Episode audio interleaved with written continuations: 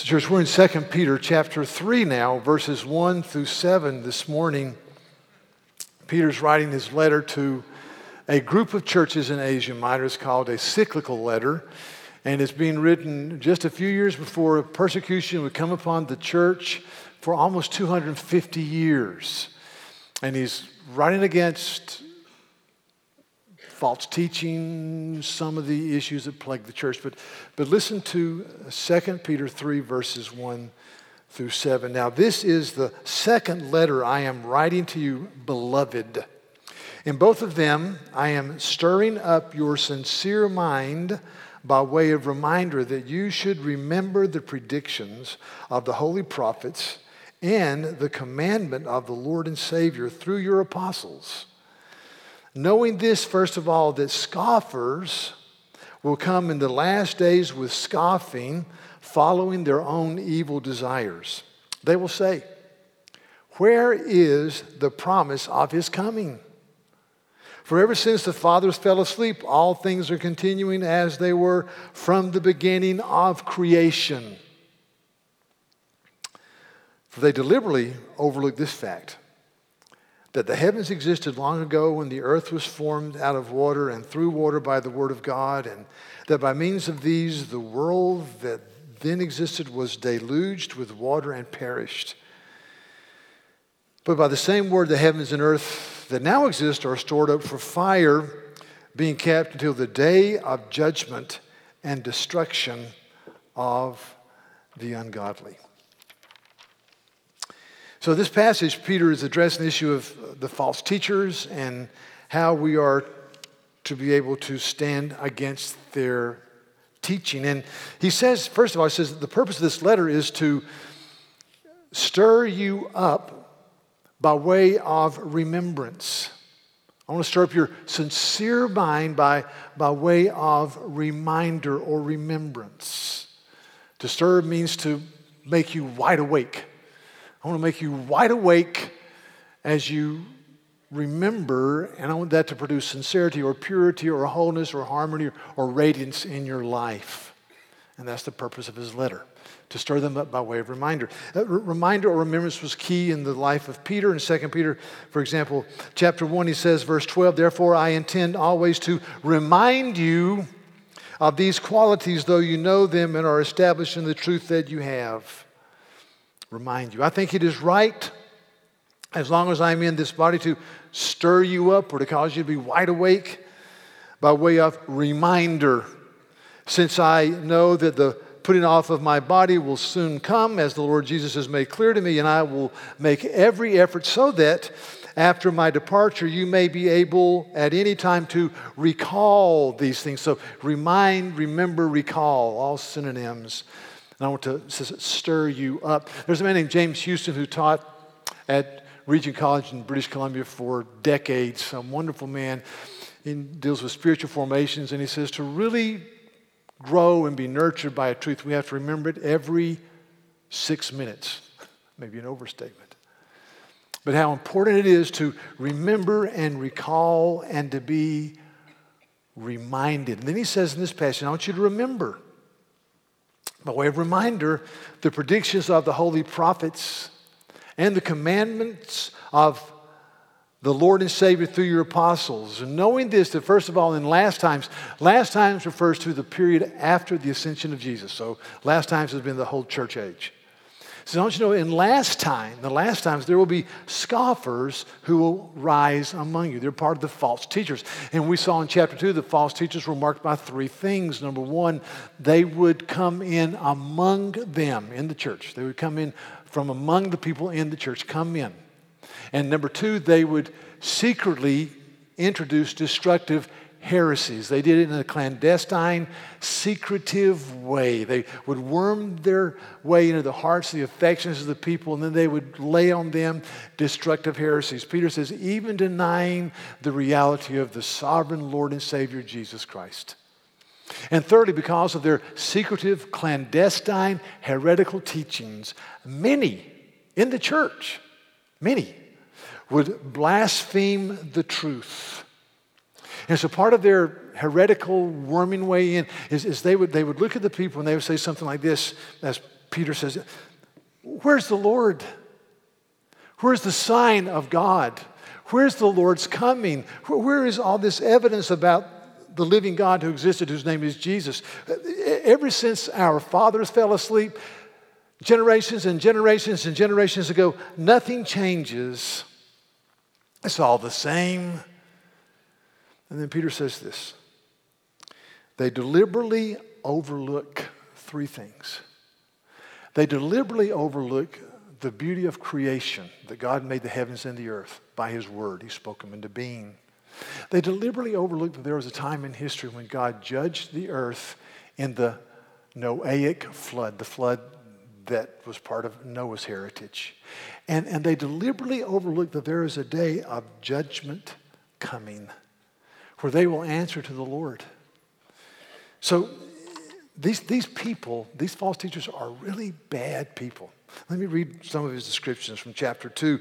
He says that uh, in verse 10, they do not tremble as they blaspheme the glorious ones. We don't know if that means the angels or the living God, but they, they blaspheme the things of God.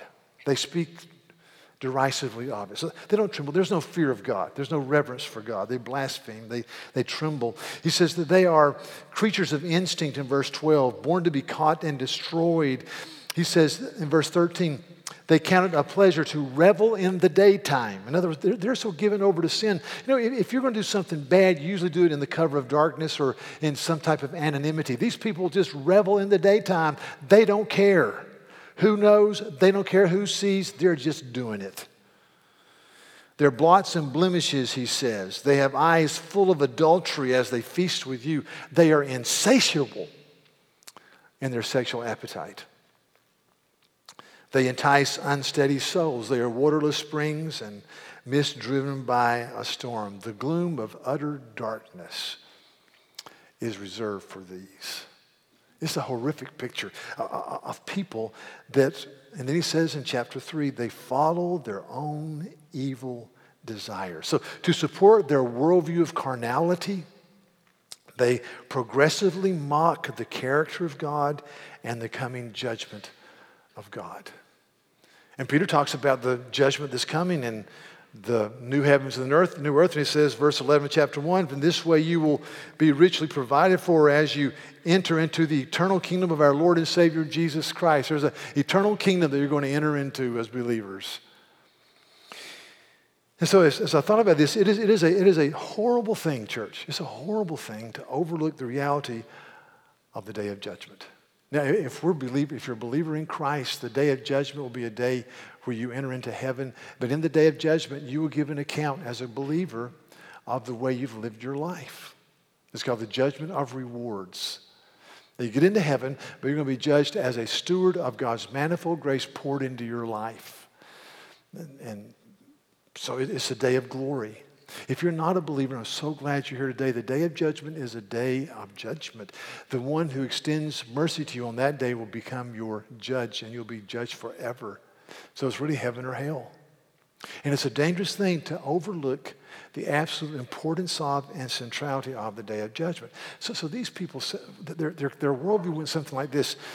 You know, if God exists, he cannot be defined. He's so obtuse and so far away, and he's not involved in history. Things, things just go on and on and on as they always have. There, there's, there's no uh, rhyme to reason for that. And because God is distant and cannot be defined, he has not spoken. Therefore, we don't know what his will is. There's no purpose in living. There's no sense of, of, of I need to do these things and not do these things. Uh, so, so there's no, there's no real hope. Life is not an unfolding reality. Life is a mix of hither and that, hither and yon, and just a, a cacophony of nothingness on top of nothingness. There's no symphony, it's just nothingness.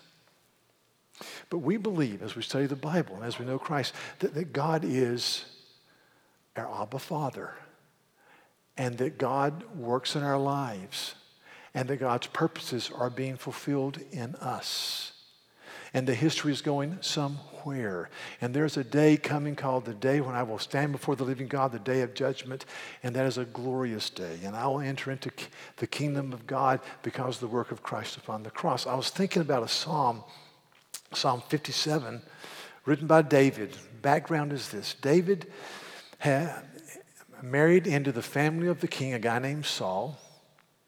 His best friend that he dearly loved was the king's son.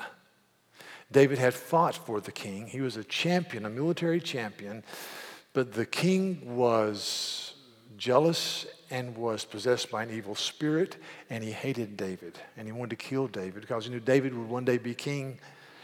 And so David had to flee for his life. He had to flee for his life from his wife, so he left his wife. He had to flee from the friendship of his best friend Jonathan, who was a wonderful man, the king's son.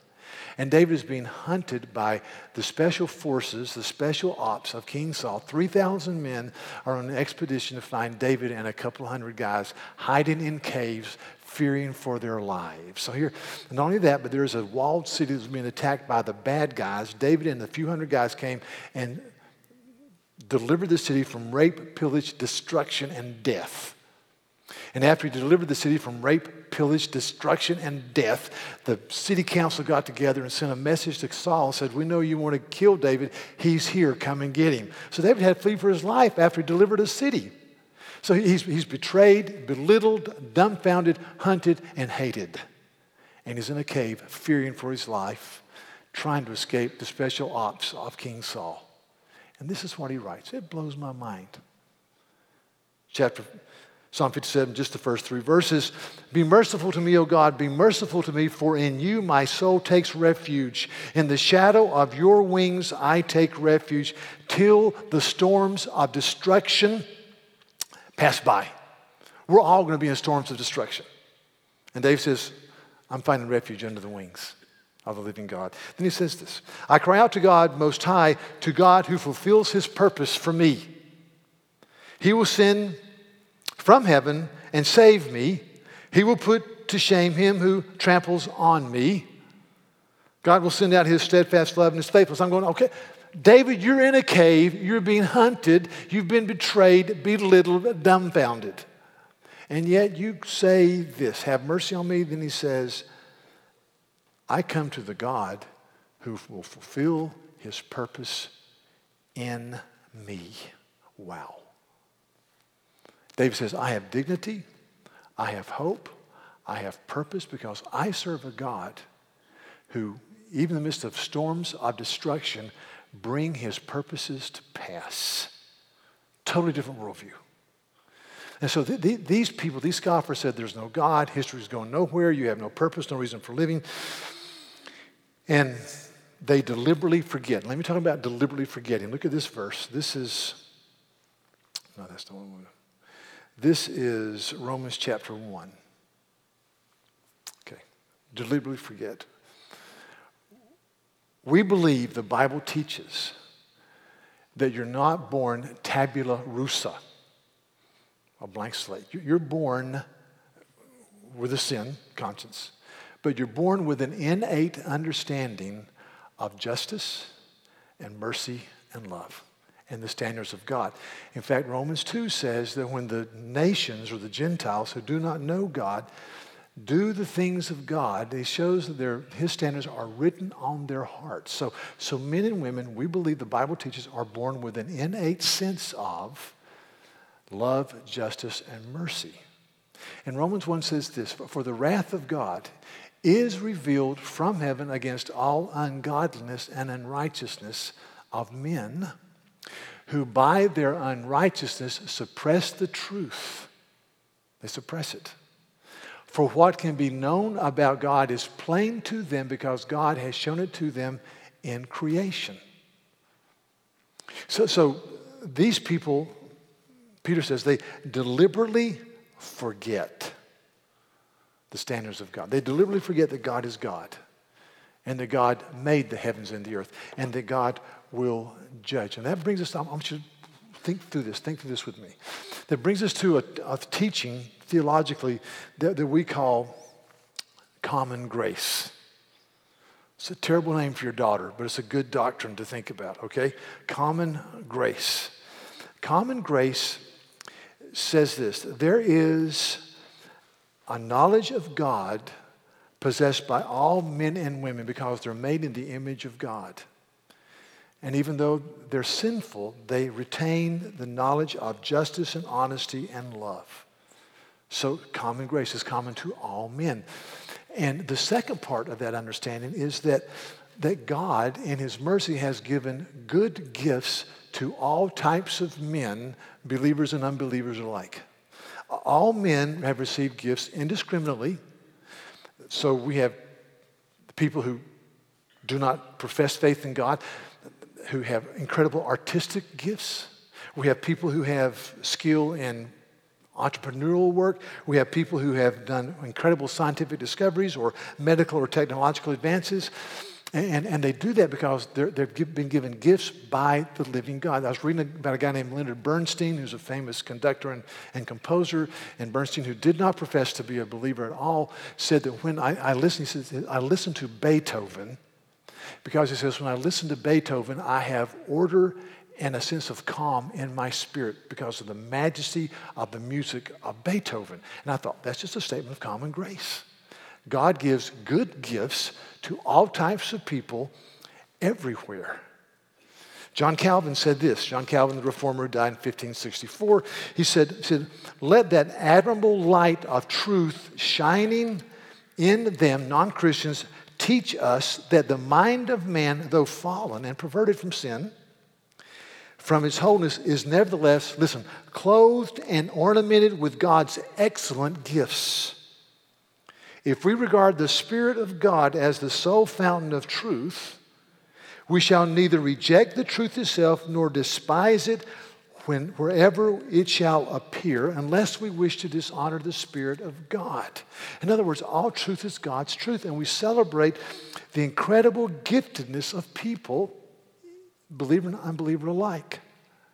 So you see, so common grace says that God restrains sin by the knowledge of God that we innately know there is a God and there will be a judgment of this. And, and also, He gives gifts to people that enrich society and culture. For example, in 1984, the picture of the year was a movie called Amadeus. It's a story about a man named Wolfgang Amadeus Mozart. Okay? Mozart. And Mozart in the movie was portrayed as um, a party boy, basically. He was just living crazy, just stayed up all night partying, and then would produce some of the most beautiful music that's ever been written before or since. And he had a, a nemesis or a, a, cohort named Salieri. And Salieri was a composer. He was gifted, but he wasn't in the same. I mean, Salieri was, since the baseball season, was, was tr- single A ball. Mozart was an all star in the major leagues. So Salieri would, would, would go to bed at 9 o'clock and get up at 5, and he would take his vitamins and eat oatmeal and take probiotics and, and do stretching exercises and do all those things he was supposed to do. And, and, and he, couldn't, he couldn't touch Mozart. And in one, in one part of the movie, Salieri walks into a room where Mozart, and really kind of in a drunken stupor, had scribbled some music. And Salieri picks it up and looks at it, and throws it down disgust and he walks out because he realizes that Mozart, in a drunken stupor, was far greater than he would ever be. Okay? And Salieri had real issue, if you've watched the movie, he had a real issue with, with the failure of divine justice to judge Mozart and to elevate him. But what he really should have had a struggle with was a failure to understand the glories of common grace. That God gives good gifts to all types of people to enrich our lives. So thank God for Mozart. Now, as you understand this, let me show you, show you this. I'm talking about Second Peter and these teachers that are insatiable in their sexuality. They have eyes full of greed. They revel in the daytime. They don't even try to hide it. They go to the Lord's Supper to seduce women. They were, they were bad, bad dudes. So when I, when I look at the scale of people theologically who are, who are non believers. There, there's a scale here. And up here to the left is what I've just referred to as noble hearted, kind non Christians. We know them. Noble hearted men and women. They're not believers, but, but they're, they're noble hearted, they're kind, they're just. And then you go down the scale, and I just call it the, the UGH in. That's U G H, not U G A if you're a Georgia fan. UGH, UG, which means that, that's, that's 2 Peter 2. Those are the people that are insatiable in their sexuality. They, they revel in the, the daytime. They, they are blots and blemishes. We all have no noble hearted Christians, uh, non Christians. After I went to college, I went to Singapore for two years and coached basketball, and I was on a under the leadership of an athletic director in an international school named Coach Kazi Nathan. He was from Sri Lanka. He was a Hindu. That's the, the majority religion in Sri Lanka is Buddhist, but he was Hindu. And Coach Kazi was in his 50s. I was 23, 22. And, and he just befriended me and one of the most gentle, gracious, caring men I've ever met. And I remember getting to know him as a young guy, and I've what do you believe? And so forth and so on. We'd have lunch together. And I'd say, say, Coach Kazi, I want you to understand that the reality of God is in Jesus. He said, Buster, many people have told me about this. Many, many people. And I'm a Hindu. And I, I, keep, I keep on coming and say, Coach, I, I really wish you'd, no, Buster, I, I'm, I am a Hindu. He would laugh and he'd say, Oh, you, you Christians. And he'd just laugh. And we would, just a sweet guy. To my knowledge, he never came to faith. But he was noble minded, noble hearted. I would trust him with my life. So we've known those people, but this, this passage is addressing the ugh. And, and, and bad dudes. Now, there's a man named Berkhof. He's a famous theologian, and he, he says that common grace is preserved and increased by four means. One is general revelation, which you see, you see creation. I was just out walking this morning and I thought, thank you, God, for 35 varieties of green in Charleston. Isn't it something?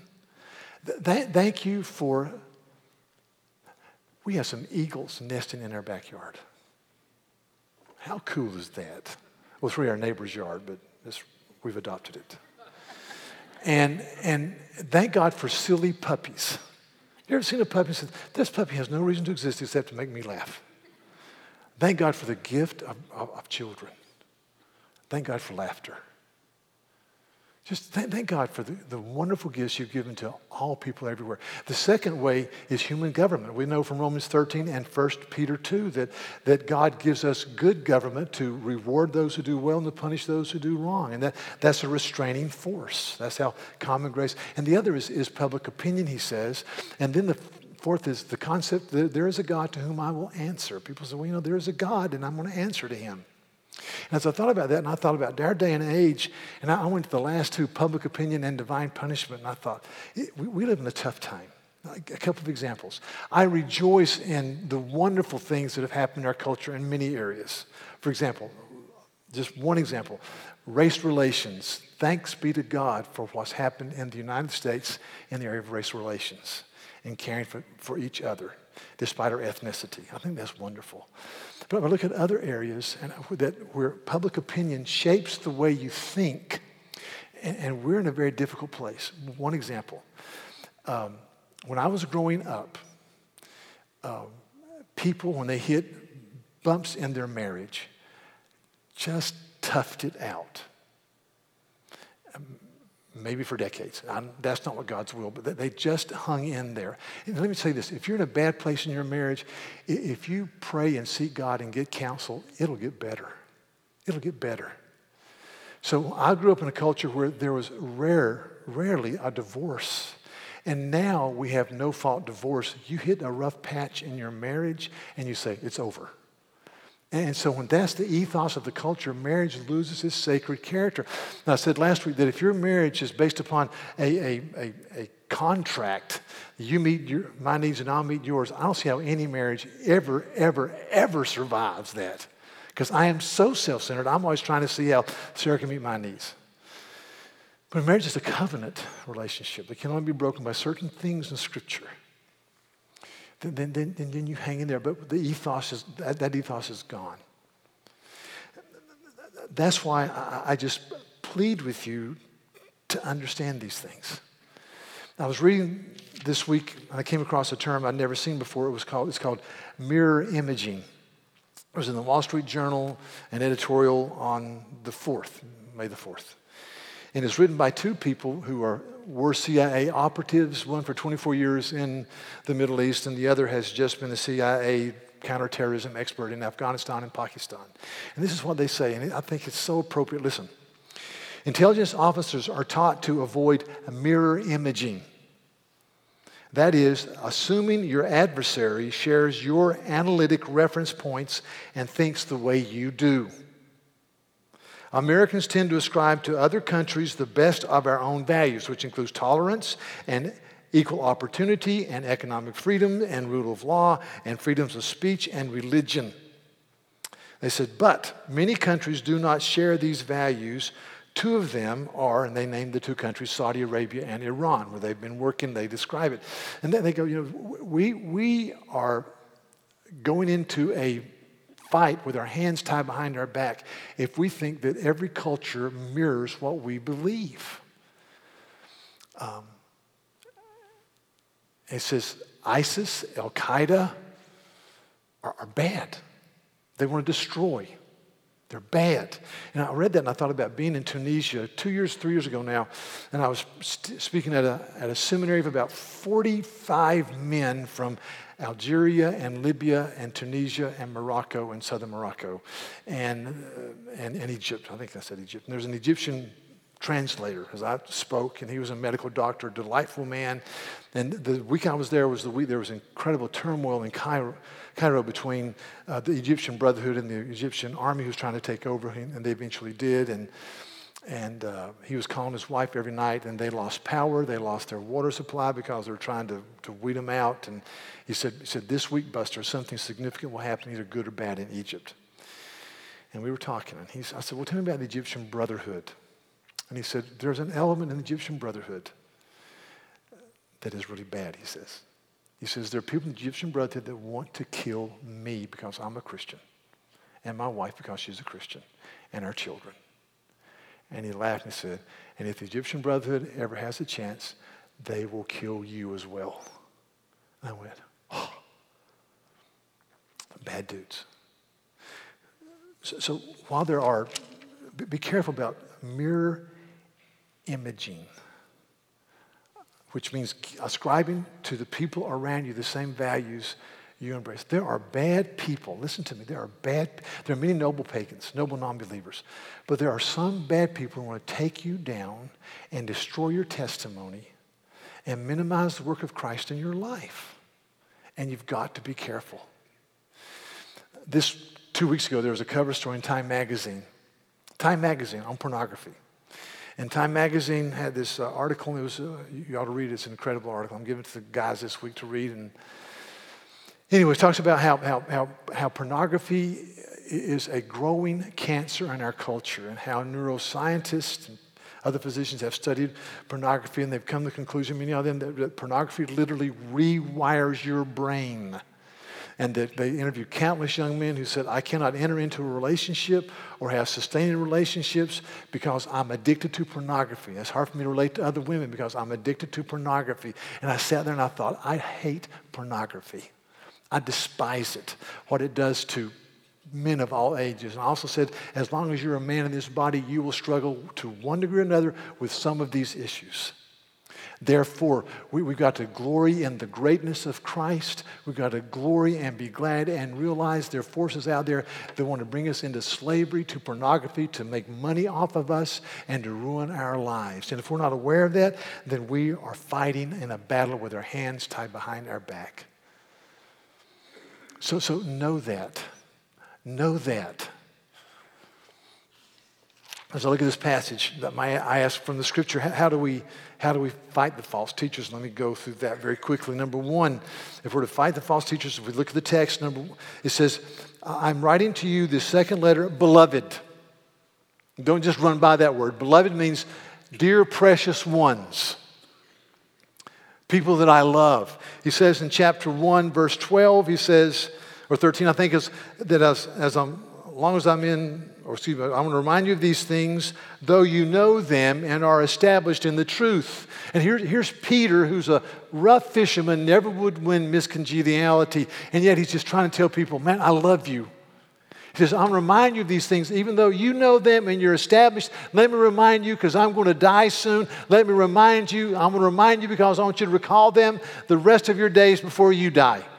But you're established in them, you're beloved. And I read that and I thought, if I'm going to fight the adversary, if I'm going to fight false teachers, I've got to find myself in environments of grace and mercy and care and love and laughter.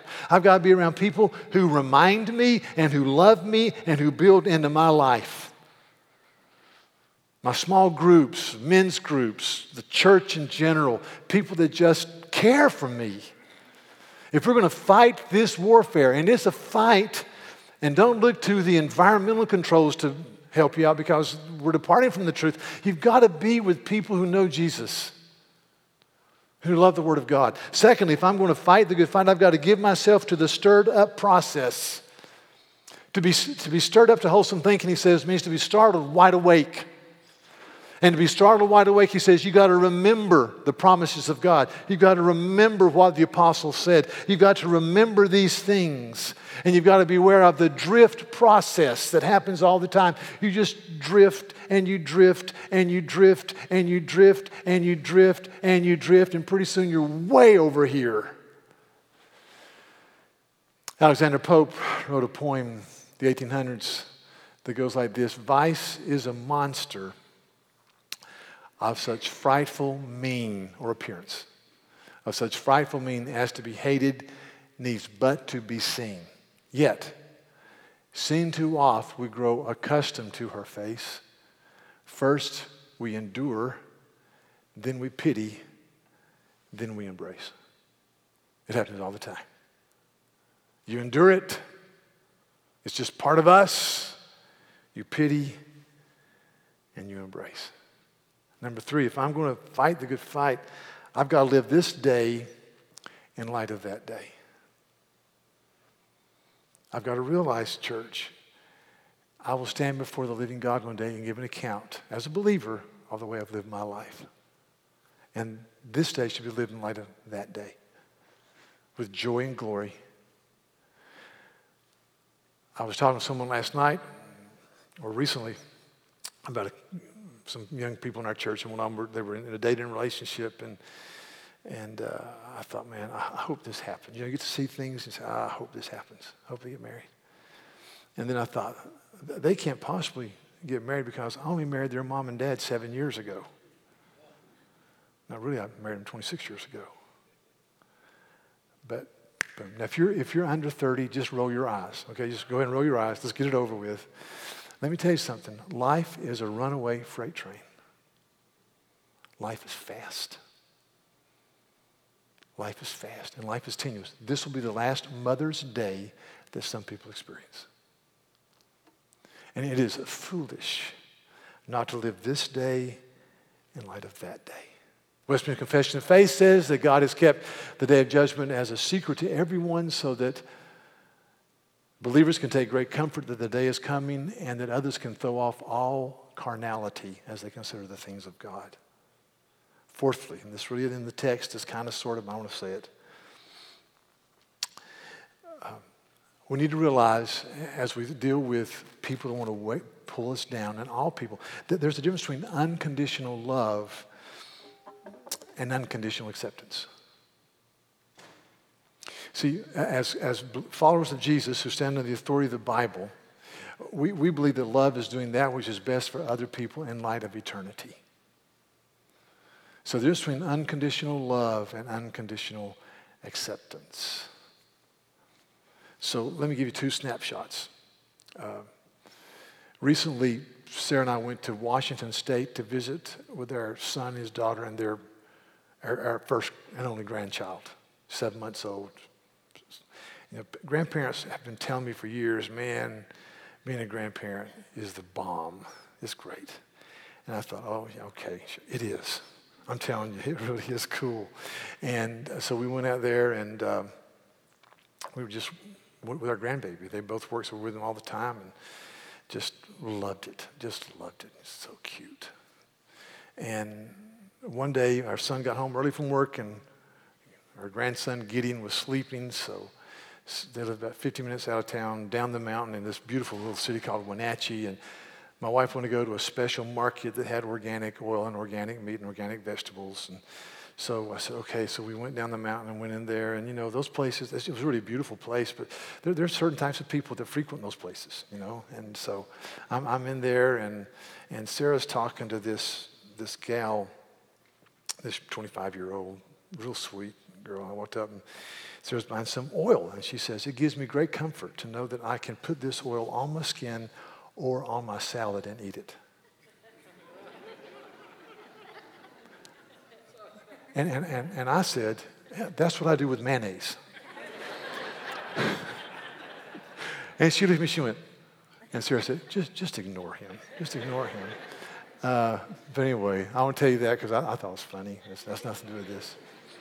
But the, the, other snapshot that has to do with this is um, uh, we're, we're out shopping and we go by this store and they're having a, a sale. And my, my son, who went to Citadel and loves Clemson, said, Dad, if I'm going to cheer for a team on the West Coast, it's going to be the Washington Huskies. I said, okay. So I thought, I'm going to get my son a gift. So there's a sweatshirt there that said Washington Huskies on. I bought it. And as when I bought it, I saw out of the corner of my eye a young man stocking the shelves who had lots of makeup on and was dressed very femininely. And I've got to tell you, that's just outside of my paradigm. And I just thought, oh, man, bless him, bless, bless that guy. So I went back up the mountain. Here's that. Here's your Washington Husky sweatshirt. Dad, I'm not going to wear that. I said, oh, okay. Put it back in the bag. Next day, we go back down the mountain. I go back in the store to return it. You know, it costs $3.88. I want to get my money. And so I go inside, and the guy receiving returnables was the guy that's stocking the shelf. He's lots of makeup, eyebrows colored, very different dress. Um, and I, I, just stood there and I thought, my wife and my grandson are in the car. It's 60 degrees, but the air conditioning's on full blast just in case the little prince might get hot. And so I didn't have a lot of time, but I said to myself, self, love him. Jesus wants to love him. So I stood there and he was, you know, doing his thing. I returned him. I said, I, I want to thank you. This, the way you returned the money, the, this store credit line It's very professional. I've been other places where you have to stand in line and show your Visa card and how you bought it and the sales slip. You guys are so, kind. thanks for doing that. It makes my life very easy. He said, well, thank you, sir. I said, you know, um, uh, how long have you worked here? He said, Oh, I've been working about, about a year. I said, Well, uh, you grew up here? Yes, I grew up in Wenatchee. I said, It's a beautiful place. Yeah, it's a beautiful area. I said, Are you between? He said, I'm between high school and college, not sure what I want to do. I said, Well, you're very kind and very gracious and very professional. I, so thanks for all you did for me. And I left. And, you know, I, I just thought, listen, if you go to a neighborhood party and two guys come in and they introduce themselves as husband and wife, go straight to them. Ask them questions. Ask them, what do you read? Where do you eat? What's your favorite vacation spot? Where are you from? Uh, just, and, and love them and get to know them. And as you get to know them and, and the Lord will open the door for you to say, you know, I've got to talk to you about something. I've got to talk to you about the reality of Jesus that saved me and what Christ does for me. And as you, we talk about that, they may say, well, I hear Christians are against this lifestyle. Well, the Bible's against it because it's outside of God's pattern for wholeness. But, but in spite of what you do this message, I want you to know if I outlive you, I will be at your funeral and I will grieve your death. God has called us to love people. And we need to go to sometimes to make a beeline to people that are just, they're just outside of our paradigm of comfort. And in this culture, that paradigm, I believe, will grow. We're called to love. And as God gives us grace, 1 Peter 3, worship Jesus in your heart and always be prepared to give an answer for the hope that you have with gentleness and respect. Keeping a clear conscience. So that when they do slander you, and they're going to slander you, they'll have no basis for their slander. So, church, be aware, be prepared, honor the Lord. Let's pray. For this day, O oh Lord, we thank you for the goodness of Christ. We thank you.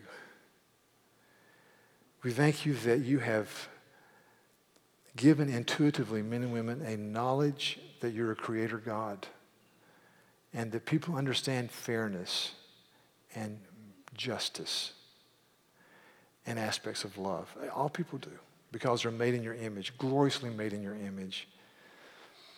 We thank you that you've given all types of good gifts to different types of people for the ordering of society and the enriching of our lives, whether it's in the arts or athletics or medicine or technology or entrepreneurial work or teaching.